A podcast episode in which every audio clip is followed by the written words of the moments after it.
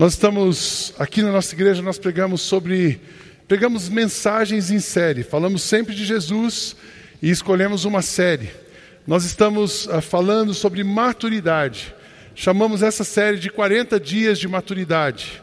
E é muito interessante a gente pensar sobre maturidade, ler sobre maturidade e dar espaço para que Deus possa trabalhar na nossa vida. Porque maturidade, a gente não chega nela sem um processo. A gente vai passando por um processo de amadurecimento. Eu estou contente que muita gente está lendo os devocionais. Essa semana o pastor Marcos me disse que mais de 15.400 pessoas já fizeram o download no YouVersion dos devocionais e estão lendo diariamente uma mensagem. Se você ainda não está lendo, vai lá no YouVersion, é um aplicativo da Bíblia. Você coloca 40 dias de maturidade, vai aparecer um plano de leitura. Aí você pode acompanhar, fazer as leituras devocionais.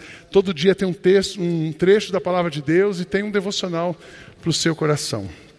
Nós falamos na semana passada, semana retrasada, o pastor Carlos falou sobre a espiritualidade madura. Uma pessoa espiritualmente madura, ela já entendeu que ela não pode produzir essa espiritualidade, mas ela pode receber. E ela recebe Cristo e Cristo produz nela a espiritualidade. Cristo faz a, a, a, espiritualidade dela amadurecer. É a presença de Cristo. Semana passada a gente falou sobre maturidade nas emoções. A, o encontro com Cristo, o receber de Cristo, trabalha com as nossas emoções, amadurece as nossas emoções. E o processo de amadurecimento, a emoção madura, ela, você sente a sua emoção, você abastece a sua emoção e ela amadurece. Você abastece, você, se você abastecer com a sua carne, você vai para o lado da insatisfação e continua enroscado, não amadurece. Se você abastecer as suas emoções com a presença do Espírito, a, que vai trazer a voz de Cristo, você vai para a satisfação. A satisfação te leva a novas emoções positivas, especiais, e você amadureceu as suas emoções. Você sai de um lugar de infantilidade e vai para um lugar de maturidade. As emoções. E hoje é dia da gente falar de relacionamento. Se você não ouviu essas mensagens da espiritualidade, da emoção, é só você no YouTube ou ah, no Facebook da igreja, isso fica salvo lá, guardado, você pode ouvir e revisar a série. Hoje eu quero falar sobre maturidade nos relacionamentos. É muito interessante porque aquilo, a maturidade espiritual é você e Deus. A maturidade emocional é você e seu coração. Mas a maturidade nos relacionamentos, a maturidade espiritual e emocional vão ser percebidas onde? Nos relacionamentos. Na forma como você se relaciona com pessoas próximas, na forma que, como você se relaciona com a sua esposa, na forma como você se relaciona no trabalho, na forma como você se relaciona aqui na igreja, enfim, aonde você estiver. Ah, ah, se você tem uma maturidade espiritual e emocional, se o seu coração, se o centro da sua vida está amadurecido, isso vai ser refletido em quem está ao seu redor. Isso vai ser refletido na sua circunferência. O centro reflete na circunferência. É muito importante. Então eu vou olhar para o Fernando e eu vou ver a maturidade no Fernando da maneira como ele trata a Cris, na maneira como ele me trata, na maneira como ele trata o pai dele, na maneira como ele trata o Fabiano, que é um colega dele. E aí a gente vai analisando e amadurecendo. Maturidade é percebida nos relacionamentos. Tem uma outra coisa importante também: relacionamentos. O ser humano foi feito para viver em comunidade. Ninguém foi feito para viver sozinho. É muito interessante, quando Deus criou o homem lá no jardim do Éden, Deus falou assim: não é bom que o homem esteja só. Ele fez o homem cair num profundo sono e fez para ele uma mulher, fez para ele uma companheira. Porque um homem sozinho faz muita besteira, ele precisa ter uma mulher para botar ele no eixo. Então não é bom o homem viver só. Uma outra coisa interessante que eu vi essa semana, isso passou na televisão semana passada. Um bebê recém-nascido, e agora tudo eu olho para bebê recém-nascido. Um bebê recém-nascido, a circulação sanguínea dele é bem calma, é bem tranquila. Mas quando uma pessoa se aproxima dele, a circulação sanguínea aumenta. Porque relacionamentos, o ser humano ele é movido por relacionamentos. Nós precisamos de outras pessoas, pessoas precisam de pessoas. A gente se desenvolve com pessoas. Então é muito interessante a gente analisar a maturidade dos relacionamentos. A maturidade espiritual e emocional vai ser percebida nos relacionamentos. Algumas considerações sobre relacionamento. Quando a gente olha para Deus, o que, que Deus está pensando sobre relacionamento? Relacionamento é o reflexo do meu relacionamento com Deus. Eu acho então interessante que a barra de relacionamento, o parâmetro para medida e avaliação de um relacionamento, não é baixo, é bem alto. Né? Então, o meu relacionamento com as pessoas, a maneira como eu me relaciono, isso é um reflexo de como eu me relaciono com Deus. Todos aqueles que creem que Jesus é o Messias são filhos de Deus. E quem ama um pai também ama os filhos desse pai. Opa! Eu amo Deus, mas não amo o Odaí. Tem alguma coisa errada. Tem alguma coisa errada eu não amar o Odaí, tem alguma coisa errada eu dizer que amo Deus, porque a maneira como eu amo Deus é como eu vou refletir para o meu amigo, para o meu próximo, para os filhos de Deus. Relacionamento é uma extensão daquilo que está dentro do meu coração. Uau! O seu relacionamento com a sua esposa é uma ultrassom do seu coração. Que perigo, já pensou? O seu relacionamento com a empresa, o seu relacionamento com a igreja, com o seu irmão na fé, ele demonstra a maneira, a hora que você está se relacionando, é um scanner do seu coração. A pessoa boa tira o bem do depósito de coisas boas que tem no seu coração. E a pessoa má tira o mal do seu depósito de coisas más. Olha que coisa, pois a boca fala do que o coração está cheio. O poder das palavras, aí está o poder das palavras. Porque a gente só fala aquilo que está no nosso coração. E aí, coisas boas, coisas difíceis, aquilo que você falar está no seu coração e vai desembocar no seu relacionamento. Uma outra coisa sobre Deus e relacionamento: relacionamento é melhor que sacrifício.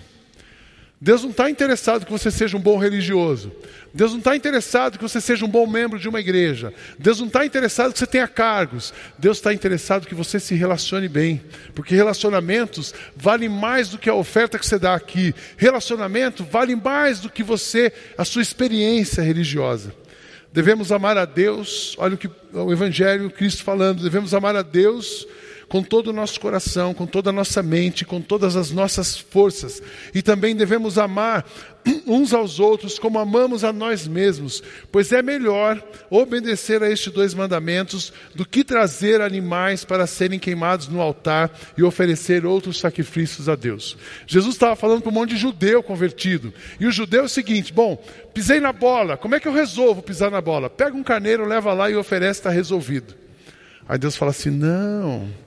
Não é oferta, não é sacrifício, não é ato religioso, é o seu coração. É como você olha o outro, é a maneira como você vai criando e construindo as suas relações.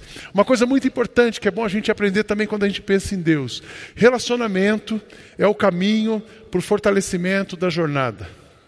Pessoas precisam de pessoas. Homens precisam de esposa, e daí a esposa precisa de umas amigas para aguentar o homem. Tem que ter, não tem jeito.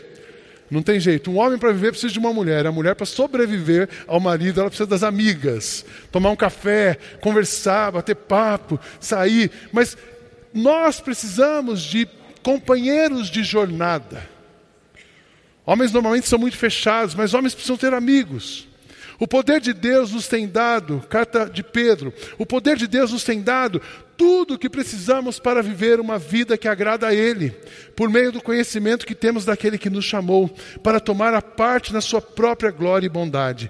A essa devoção, olha que interessante, a essa devoção juntem a amizade cristã e a amizade cristã juntem o amor pois são essas as qualidades que vocês precisam ter. Se vocês as tiverem e fizerem com que elas aumentem, serão cada vez mais ativos e produzirão muita coisa boa como resultado do conhecimento que vocês têm no nosso, do nosso Senhor Jesus Cristo. O relacionamento é o seguinte: Cristo, ele, ele olha para você e fala assim: Eu vou te capacitar para todas as áreas da sua vida. Eu e você te preparo para as áreas da sua vida. Então ele te dá uma corda. Você fica dentro de você e ele está segurando a corda. Aí ele fala assim: Vou soltar mais um pouquinho agora a corda. E você vai avançar um pouco. Onde é que você vai avançar? Você vai avançar na direção do outro. Mas seus pés, as suas cordas estão amarradas em Cristo. E aí a gente vai. E nessa, nesse avanço você encontra outras pessoas. E a gente precisa avançar. Um sinal de maturidade é o avançar, é ter companhia, companhia no casamento, companhia na empresa. Ah, mas o mundo corporativo dá para ser amigo do mundo corporativo. Nós vamos tentar entender isso. Companheiros de ministério, companheiros de vida, companheiros de escola, enfim, companheiros de amizade o tempo todo. Eu dou graças a Deus porque Deus tem me abençoado com muitos amigos. Deus tem me abençoado com companheiros de jornada. Eu me lembro quando eu vim para essa igreja, ela tinha 50 pessoas, e quando a gente resolveu aceitar o convite, aí eu, nós estávamos uma noite, num encontro, era Ed no Reinaldo, estava eu e a Kátia. A Kátia falou assim para o Reinaldo, Reinaldo, já que ele vem mesmo, você não deixa ele sozinho, porque o Sidney não sabe fazer nada sozinho. Então nós morávamos no Morumbi, 15 para 6 da manhã saímos do Morumbi, chegava aqui, deixava a Kátia no Mackenzie, 6 e meia, ligava para o Reinaldo, bom dia amigo. O Reinaldo disse que ele tinha um kit bombeiro, sobrevivência, que era roupa, tocava a sirene, ele punha a roupa e saía. Eu tinha os amigos, Deus foi dando os amigos para conversar naquela época. Né? O Fernando trabalhava no Itaú, eu ligava para o Fernando todo dia para contar o dia, eu tinha que contar para alguém. Eu estava conhecendo a turma aqui, eu não tinha. O Carlos Macorde e a Pâmela saíam a cada 15 dias de São José, lembra disso? E a gente sentava no café do ponto da Araguaia. Ele escutava todas as minhas lamúrias e as minhas alegrias, porque pessoas precisam de pessoas, companheiros de jornada. O Carlos Barcelos, e ele ainda me ouvia um pouco mais, né? Ouvia, um ouvia um lado, outro ouvia o outro lado. Dois homens de Deus mais experientes, mais velhos que Deus põe do meu lado. A gente precisa andar com as pessoas. Você precisa ter gente embaixo de você, isso aí é normal. Todo mundo que está liderando alguma coisa tem muita gente dependendo de você. O empresário tem muita gente embaixo dele. Mas você precisa ter gente do seu lado para ser encorajado. Isso é relacionamento. E você precisa ter gente acima de você para te mentorear, para te dar uma opinião, para olhar nos seus olhos e falar as verdades que você precisa ouvir. É muito interessante que relacionamentos nós precisamos ouvir coisas, relacionamentos verdadeiros, amigos verdadeiros vão dizer coisas para nós que nós não queremos ouvir, mas nós precisamos, isso faz parte da construção. É no relacionamento, é na caminhada que nós vamos sendo aperfeiçoados. Pessoas maduras, com relacionamentos maduros, elas estão abertas para relacionamentos. Você quer ver um comportamento infantil? Ah, eu me frustrei, agora eu me, me escondo. Ah, não, com ali não dá. Esse aqui não dá. Com aquela, ah, não, agora eu não vou, não vou. Você se encolhe, você fica pequeno. A sua vida fica pequena. Pessoas maduras se abrem para relacionamentos. Relacionamentos maduros é uma via de mão dupla. Você ouve e fala com uma pessoa. Não tem relacionamento que você só fala. Não tem relacionamento que você é, só escuta. Não, você fala e você escuta, você ouve, é uma troca. Isso é relacionamento maduro. Relacionamento maduro está em constante crescimento. A gente pode melhorar, avançar nos relacionamentos. E a gente, na verdade, entende o relacionamento como um caminho para a saúde da vida. Uma pessoa forte em relacionamentos, ela é uma pessoa saudável. Uma pessoa que consegue expressar suas emoções, que consegue ouvir o outro, que consegue aprender com a diversidade, é uma pessoa mais, é uma pessoa maior, é uma pessoa com mais vida. Porque se a gente só está acostumado a dizer o que a gente quer e ouvir o que a gente quer, você é uma pessoa pequena. Na verdade, não é pequena, você é uma pessoa infantil. As suas emoções e os seus relacionamentos estão infantilizados. Lembra quando eu era criança? Quando eu era criança, eu ganhava uma bola nova e chamava os meus colegas da rua para jogar futebol comigo. Só que se eu perdesse o jogo, o que, que eu fazia? Catava a bola e ia embora. Isso é infantil. Então, relacionamentos maduros, eu não pego a bola do jogo, mas eu continuo crescendo. Quando eu olho para Jesus, e o relacionamento de Jesus, o filho com o pai, é muito interessante. O relacionamento do filho com o pai. Jesus é um com o pai, um a um. Jesus agiu com o Pai. E Jesus agiu pela vontade do Pai, por obediência ao Pai. Então eu comecei a perceber que a dimensão do relacionamento, um relacionamento maduro, ele tem três dimensões. Primeira dimensão é um ao outro. Sou eu e você. É no mesmo plano, é na igualdade, um ao outro. As cartas do Novo Testamento, as palavras de Jesus, elas estão todas, muitas nesse plano de relacionamento um ao outro. Relacionamento maduro é um ao outro. A segunda forma de relacionamento maduro é um com o outro. Eu faço no mesmo plano, mas eu faço com você, um ao outro, um com o outro. E a terceira dimensão de um relacionamento maduro, um pelo outro. Essa é a parte mais difícil. No mundo egoísta que a gente vive, se não for a mente de Cristo, a gente não vem pelo outro, a gente só vem por nós mesmos. Mas Cristo nos ensina que, ensina que relacionamentos saudáveis, um ao outro, um com o outro e um pelo outro. Você pode repetir isso comigo? Um ao outro, um com o outro, um pelo outro, um ao outro. O que é um ao outro? É a prática da mutualidade. As cartas paulinas elas são todas dizendo um ao outro: faça aquilo que eu faço em igualdade. Eu amo você, você me ama. Eu te sirvo, você me serve. Eu te ajudo, você me ajuda. Eu te suporto, você me suporta. Eu te aceito. E essa, esse vai e vem. É um ato de obediência. É um aprendizado contínuo, um ao outro, o tempo todo. O tempo todo nós vamos servir um ao outro. Um a marca de um relacionamento maduro sempre havia de, mãos de mão dupla. Um casamento maduro não é a mulher servindo o marido e o marido recebendo. Isso é codependência, é doença forte. Relacionamento maduro: o marido serve a mulher, a mulher serve o marido. O marido serve a mulher, a mulher serve o marido. O marido ama a mulher, a mulher respeita o marido. E eles vão criando uma via de igualdade, obediência, isso vai nutrindo. Essa dinâmica cria uma química entre o casal que abençoa os filhos. Uma empresa saudável é um CEO trabalhando com o diretor, o diretor com o CEO, o CEO com o gerente, o gerente com o coordenador, e assim vai e a coisa vai fluindo, e a empresa toda funciona bem, quando é um ao outro. Eu te aceito, eu te suporto, eu te instruo. Você me aceita, você me suporta e você me instrui. E essa dinâmica de uma pessoa com a outra em igualdade cria maturidade, cria, ah, traz o crescimento. Isso é fruto de obediência. Eu não vou fazer uma coisa para o Fernando se eu não estiver obedecendo a Deus. Cristo está aqui. Ele amarra a corda e diz assim: Sidney, vai lá no relacionamento com o Fernando e pratica com ele um ao outro. Vai lá no relacionamento com o Carlos e pratica com ele um ao outro. Aí Cristo amarra o Carlos nele, Carlos está amarrado no, no, em Cristo, e Cristo fala para o Carlos: vai lá, o outro com o Sidney. E assim a dinâmica vai crescendo, é assim que as coisas se florescem. Eu separei alguns um ao outro que estão na Bíblia para a gente. Evangelho de João, capítulo 13. Eu lhes dou este novo mandamento: amem uns aos outros. Sempre um ao outro é uma ação, é um verbo, é uma coisa que você faz. Amem uns aos outros, assim como eu os amei. Olha o relacionamento de Cristo. Cristo nos ama.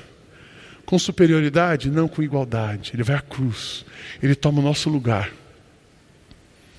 Ele olha para nós como filhos amados. Aliás, ele nos faz filhos e herdeiros do mesmo Pai, que é o Pai dele. Portanto, ah, Paulo escrevendo aos Tessalonicenses, portanto, animem-se uns aos outros. Olha que coisa boa. Você escrever para alguém e animar é uma mutualidade, é um ao outro. Pegar o telefone e encorajar uma pessoa, ser encorajado por alguém, animem-se, animem-se. Depois ele continua dizendo em Efésios: sejam sempre humildes, bem educados e pacientes, suportando uns aos outros. Relacionamentos saudáveis, existe suporte, não é suportando intolerância. Suporte, dê suporte para sua esposa, dê suporte para o seu marido, dê suporte para os seus colaboradores, dê suporte para os seus irmãos da igreja. E ele continua, portanto, aceitem uns aos outros para a glória de Deus, assim como Cristo aceitou vocês. Olha que interessante. É, não é aceitem por aceitar, aceitem para a glória de Deus. Aceitem para que Cristo seja honrado nos seus relacionamentos. E por último, penúltimo, não fiquem irritados. Mais um texto. Não fiquem irritados uns com os outros. E perdoem uns aos outros. Caso alguém tenha alguma queixa contra outra pessoa, assim o Senhor que perdoou, assim como o Senhor perdoou vocês, perdoem uns aos outros. Relacionamentos pressupõem um ao outro e o perdão não significa que você não vai ser ofendido. Se alguém te ofendeu, se alguém te irritou, o que, que você faz com isso? Pega a bola e sai do jogo, vai embora, faz bico. Não, isso é infantil. Relacionamentos maduros, alguém te ofendeu, vai lá e perdoa essa pessoa. Pessoa essa, perdoa essa pessoa, porque aí você cresce, você amadurece. Mas tem um outro lado também. Olha Paulo falando a, a carta de Tiago. Portanto, confessem os seus pecados uns aos outros e façam oração uns pelos outros para que vocês sejam curados. A oração de uma pessoa obediente a Deus tem muito poder. Ah, puxa, eu, eu, eu pisei na bola. Pisei na bola e eu escondo de todo mundo, esqueço, dou um, eu dou um somebody love. Na minha época tinha essa palavra, somebody love, né? Você dá um perdido e está tudo resolvido. Não é assim. Quando você pisa na bola, num relacionamento um ao outro de igualdade, vai lá e confessa o seu pecado. Confessa o seu erro, admita o seu erro, peça perdão e vai para frente. Você errou com a esposa, admita o seu erro, peça perdão e vai para frente. Você errou com um amigo, peça perdão, admita o seu erro, peça perdão e vai para frente. Porque o perdão, a confissão, o perdão e a oração vão trazer para você cura, você fica liberto, seus relacionamentos ficam saudáveis. A vida é leve quando a gente perdoa, a vida é pesada quando a gente se fecha. A vida é amargurada quando a gente vai se sentindo ofendido e se encolhendo. Mas a nossa vida é leve, sorridente, feliz quando a gente perdoa, quando a gente admite, quando a gente perdoa e a gente avança. Um ao outro, um ao outro. Mas a outra dimensão é um com o outro. Um com o outro. Eu acho muito interessante que quando a gente fala de fé, quando a gente fala de Cristo, só tem uma coisa que é pessoal: a salvação. A decisão de crer em Cristo, isso é pessoal. Ninguém pode tomar essa decisão por você. Mas depois que você toma a decisão de crer em Cristo, toda a sua jornada é comunitária. Porque é no coletivo, é no comunitário que a gente experimenta o transcendente. O Ed René ele fala que é muito interessante. No reino de Deus, a salvação é pessoal, a jornada é comunitária e nada é individual. Não existe individualismo no reino de Deus, existe o coletivo. Então a vida cristã, a minha maturidade cristã é para se viver um com o outro. É na comunidade, é no coletivo, é o corpo de Cristo. Paulo, quando quis explicar isso, ele, ele faz uma analogia, uma metáfora. Ele fala o seguinte: vocês são o corpo de Cristo. E aí ele começa a discorrer sobre o corpo de Cristo. Eu coloquei esse texto para nós. Mas nós precisamos entender que a gente está grudado um no outro, nós somos interligados. E a nossa vida, os nossos relacionamentos é para serem vividos um com o outro. Um casamento para acontecer. Um casal só se casa de fato se eles vivem um com o outro. Na alegria ou na tristeza, na saúde ou na doença, na riqueza ou na pobreza, mas tudo junto, tudo com o outro. Se aconteceu com, é casamento. Ah, não, eu só estou com você na hora da coisa boa, não quero saber dos seus problemas. Isso não é casamento. Ah, eu estou com você na empresa enquanto você está lá em cima. Isso não é parceria, isso é outra coisa. E esse tipo de relacionamento a gente não precisa. Isso não é maturidade. Maturidade é um com o outro. A unidade é o corpo junto em todo o tempo. Eu gosto do texto de Paulo aos Coríntios. Isso era um problema daquela igreja. Aquela igreja estava passando por divisões e gente se achando mais importante, menos importante. Em outras palavras, a igreja de Corinto estava cheia de mimimi. Aí Paulo falou: assim, deixa eu escrever uma coisa para vocês, porque gente madura, no relacionamento de gente madura, não tem mimimi, não tem não me rere, não me toque, tem uma coisa só: vocês são corpo de Cristo e tem que viver assim. E ele começa a discorrer sobre o corpo de Cristo. Cristo é como um corpo que tem muitas partes, e todas as partes, mesmo sendo muitas, formam um só corpo. Assim também, todos nós, judeus e não judeus, escravos e livres, fomos batizados pelo mesmo Espírito para formar um só corpo. E a todos nós foi dado de beber do mesmo Espírito, pois o corpo não é feito de uma só parte, mas de muitas. Se o pé disser, já que não sou mão, não sou do corpo, mimimi nem por isso deixa de ser do corpo. Se o ouvido disser, já que não sou olho, não sou do corpo, mimimi, nem por isso deixa de ser do corpo. Se todo o corpo fosse olho, como poderíamos ouvir? E se o corpo todo fosse uh, ouvido, como poderíamos cheirar? Assim Deus colocou cada parte diferente do corpo conforme Ele quis. Se o corpo todo fosse uma parte só, não existiria corpo.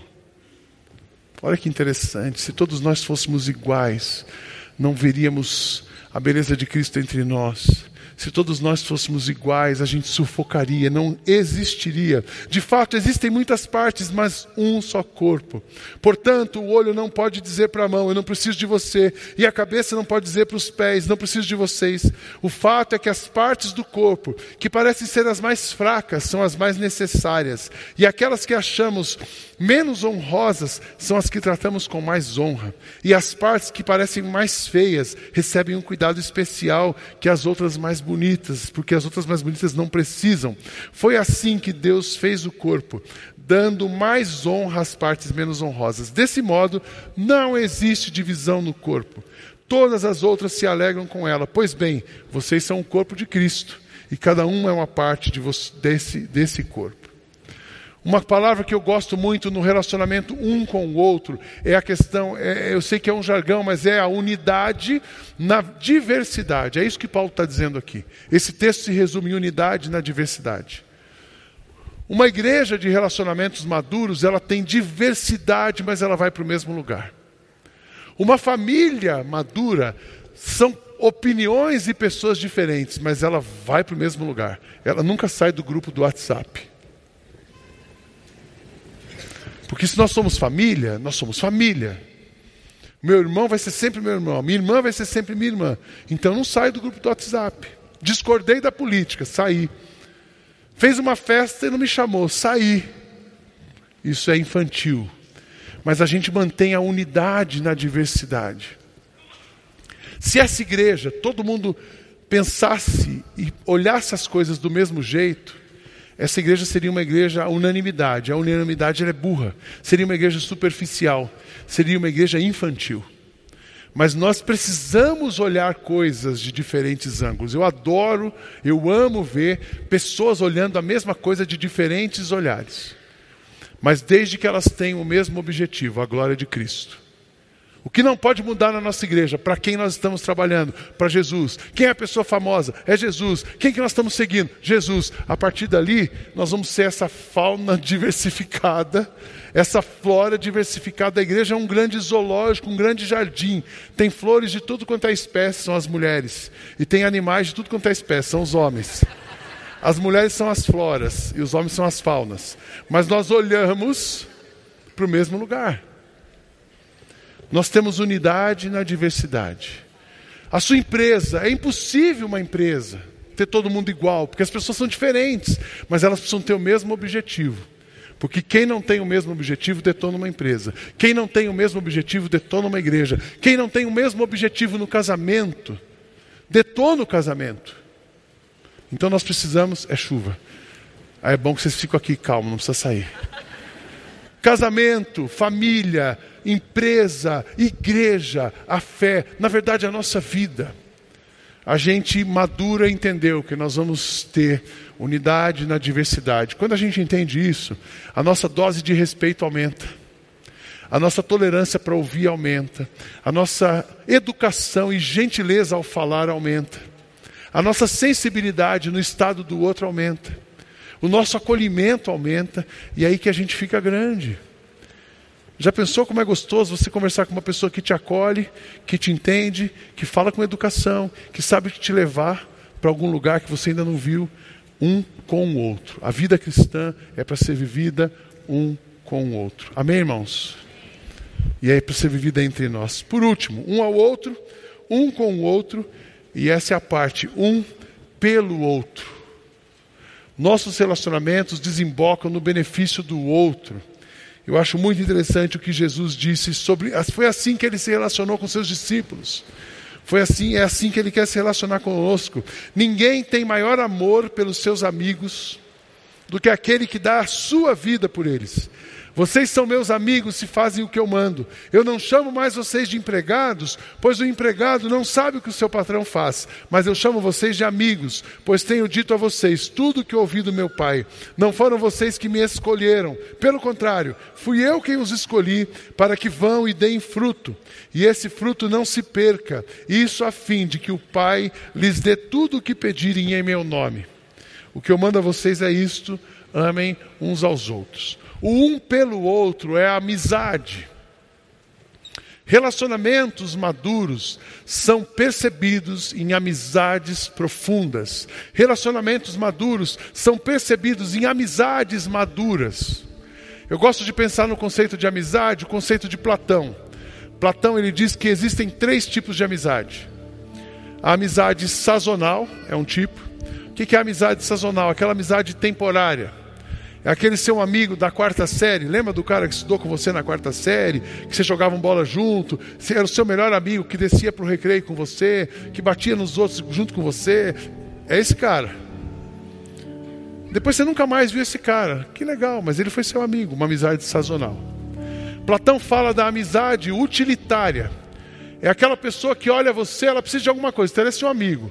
A hora que você não tem nada para dar para ela, ela fugiu. Esse tipo de amizade é diabólico.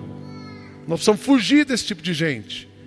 Dá graças a Deus quando alguém sumir da sua vida, quando alguém assim sumir da sua vida. Ora para ele encontrar Jesus e voltar de outro jeito, porque é amizade utilitária. Eu preciso do Fabiano. Eu não conheço ele, mas a Kátia conhece. Então eu me aproximo da Kátia, aí a Kátia me apresenta para o Fabiano. A hora que eu conectei com o Fabiano, tchau, Kátia. Eu passo pela Kátia e não conheço mais. Amizade utilitária. Foge desse tipo de amizade. Isso não é de Deus. Isso é infantilidade. E a terceira amizade que Platão fala é a amizade perfeita. A amizade perfeita é quando uma pessoa trabalha para o bem da outra. É a amizade de Jesus. Jesus trabalha para o nosso bem o tempo todo. Jesus foi obediente à morte de cruz por nós. Jesus veio a esse mundo, ele veio nessa confusão por nós. Ele trabalhou para o nosso bem nós vamos trabalhar para a glória dele. Essa é a dinâmica. Amizade perfeita de duas pessoas. Eu trabalho para o bem do Fabiano, ele trabalha para o meu bem. Eu trabalho para o bem do Odair, ele trabalha para o meu bem. Amizade perfeita é entre um casal. Você trabalha para o bem da sua esposa, sua esposa trabalha para o seu bem. Você já pensou nisso? Tem muito casal com amizade sazonal. Tem muito casal com amizade utilitária. O cara ele não tem uma esposa, ele tem uma mulher que lava a roupa dele. Isso não é amizade, isso não é casamento. Casamento, relacionamento saudável. Perfeito. Um pelo outro. Então nós precisamos aprender isso. Gente madura não busca interesse nos relacionamentos. Gente madura coopera com o outro. Gente madura promove o bem. Gente madura entendeu que ela não é consumidor do bem, mas um multiplicador do bem. Gente madura, ela vai te fazer bem. Gente madura, imatura, ela te faz mal. Meu pai era bem da roça e ele tem as frases dele, essas frases estão comigo. Ele falava assim: Sidney, quando você encontrar alguém ruim, alguém bom, fica perto dele, porque o ruim vem perto de você sem você querer. Nós precisamos viver perto de pessoas boas. Nós precisamos viver perto de pessoas que nos olhem nos olhos que trabalhem para o nosso bem e muitas vezes elas vão dizer aquilo que nós não queremos ouvir, mas nós precisamos ouvir. Muitas vezes elas vão mostrar para nós o nosso erro e a gente precisa admitir e agradecer. Esse tipo de gente que vai fazer bem para você. O tipo de pessoa que só usa você, que só quer o que você tem, que só consome você, esse tipo de gente precisa ficar muito longe. Entrega essa pessoa para Cristo. Deixa ela encontrar Cristo. Porque se ela encontrar Cristo, ela se torna um amigo perfeito para você. E aí sim vale a pena ficar perto de gente desse jeito. Deus pede para a gente expandir o relacionamento, mas expandir relacionamento com pessoas do bem. Dizem que a quarta revolução, a quarta revolução que o mundo está vivendo é a revolução afetiva. Nunca a humanidade esteve tão carente de relacionamento como agora. Nunca os terapeutas estiveram tão em alta. Nunca os coachings e consultórios estiveram tão em alta. Porque as pessoas estão precisando de relacionamentos. Pessoas precisam falar e precisam ser ouvidas. Pessoas precisam ser acolhidas. Pessoas precisam de pessoas. E nós, eu acredito. Por que, que isso está acontecendo? Porque o amor se esfriou. O mundo está acabando. Alguém me perguntou essa semana, eu não lembro se foi a Kátia, acho que foi você. Você acha que o mundo está acabando? Não, foi alguém me perguntou. Não lembro quem foi. Você acha que o mundo está acabando? Eu não acho que o mundo está acabando. Eu acho que o mundo já acabou. A gente não pode esperar nada do mundo, mas a gente pode esperar tudo de Cristo. Nós estamos aqui ainda para transformar esse mundo que jaz no maligno. Então, uma das características do mundo falido, do mundo que jaz no maligno, é que o amor se esfriou. As pessoas estão insensíveis, egoístas, mas Cristo tem uma coisa chamada igreja, corpo de Cristo. Nós estamos aqui para sermos os instrumentos de luz no mundo que está apagado, para sermos os instrumentos de amor no mundo que está caído, para sermos vida no mundo que já morreu. Essa é a nossa função, para isso que você existe. Mas isso começa dentro de mim. Isso começa com quem está mais perto de mim. Isso começa na comunidade. Isso vai para a empresa. Isso vai para o governo. Isso vai para todo mundo. Nós precisamos ir, irmãos. Gente madura precisa ir na direção do outro. Gente madura está firmada em Cristo, mas ela expande os seus relacionamentos. Ela vai, ele vai soltando cordas, vai dando linhas e nós vamos na direção das pessoas. Só que tem uma coisa: para você ir na direção das pessoas, você precisa tomar vacina. Porque gente, para lidar com gente doente, você precisa estar vacinado. E a vacina que nós temos é Cristo em nós, a palavra dele em nós, formados em Cristo, firmados em Cristo, nós estamos preparados para relacionamentos saudáveis. Eu queria dar três conselhos para vocês. Primeiro, ame de verdade. Ame, ame de verdade, com sinceridade. Segundo, ame com ação. Amor não são palavras. Amor não é um post no Facebook. Amor é aquilo que você faz pela outra pessoa. Ame de verdade, ame com ação e ame sem limites. Ame como Jesus te ama, sem limites. Sem limites para amar, com fronteiras para manter a sanidade do relacionamento, cultivar boas, a comunidade, boas pessoas, transformando vidas, vivendo para a glória de Deus. Você existe para relacionamento. Você não foi feito para viver sozinho. O que eu espero de você nessa manhã? Que você limpe o seu coração. Semana passada era limpar as suas emoções e se abastecer de Jesus. Hoje você limpa o seu coração. Sabe aquelas pessoas que estão amarradas em você? Perdoa elas. Sabe aquela decisão que você tomou de nunca mais abrir a porta da sua casa e não querer viver com gente? Viva com gente, gente boa. Procure os amigos perfeitos que Jesus tem para você. Ele tem muitos amigos perfeitos para você. Amém? Ele é o primeiro. Seja amigo de Jesus. E ele vai levar você para os amigos que você precisa para viver uma vida especial, saudável e ter a saúde nas suas emoções. Feche seus olhos, vamos orar. Senhor, trabalha com a gente, é tão difícil se relacionar. Muitas vezes somos ofendidos, mas essa manhã que a gente possa liberar o perdão para quem nos ofendeu e que a gente possa estar aberto para os novos relacionamentos que o Senhor tem para nós. Seja aí no relacionamento de amizade, um relacionamento afetivo, que o Senhor trabalhe com os casais que aqui estão. Que haja uma transformação, que cada marido seja o melhor amigo da sua esposa, que cada esposa seja a melhor amiga do seu marido. Que nós como comunidades, que nós possamos, firmados em Cristo, sermos uma comunidade de relacionamentos verdadeiros, dispostos a abençoar e trabalhar pelo bem das outras pessoas, um ao outro, um com o outro, um pelo outro, sabendo que o Senhor é por nós e o Senhor vai nos abençoar. Nós oramos e pedimos isso em nome de Jesus. Amém. Vamos ficar em pé, vamos cantar uma canção olhando para Cristo. E Ele vai nos abençoar e vai nos levar relacionamentos.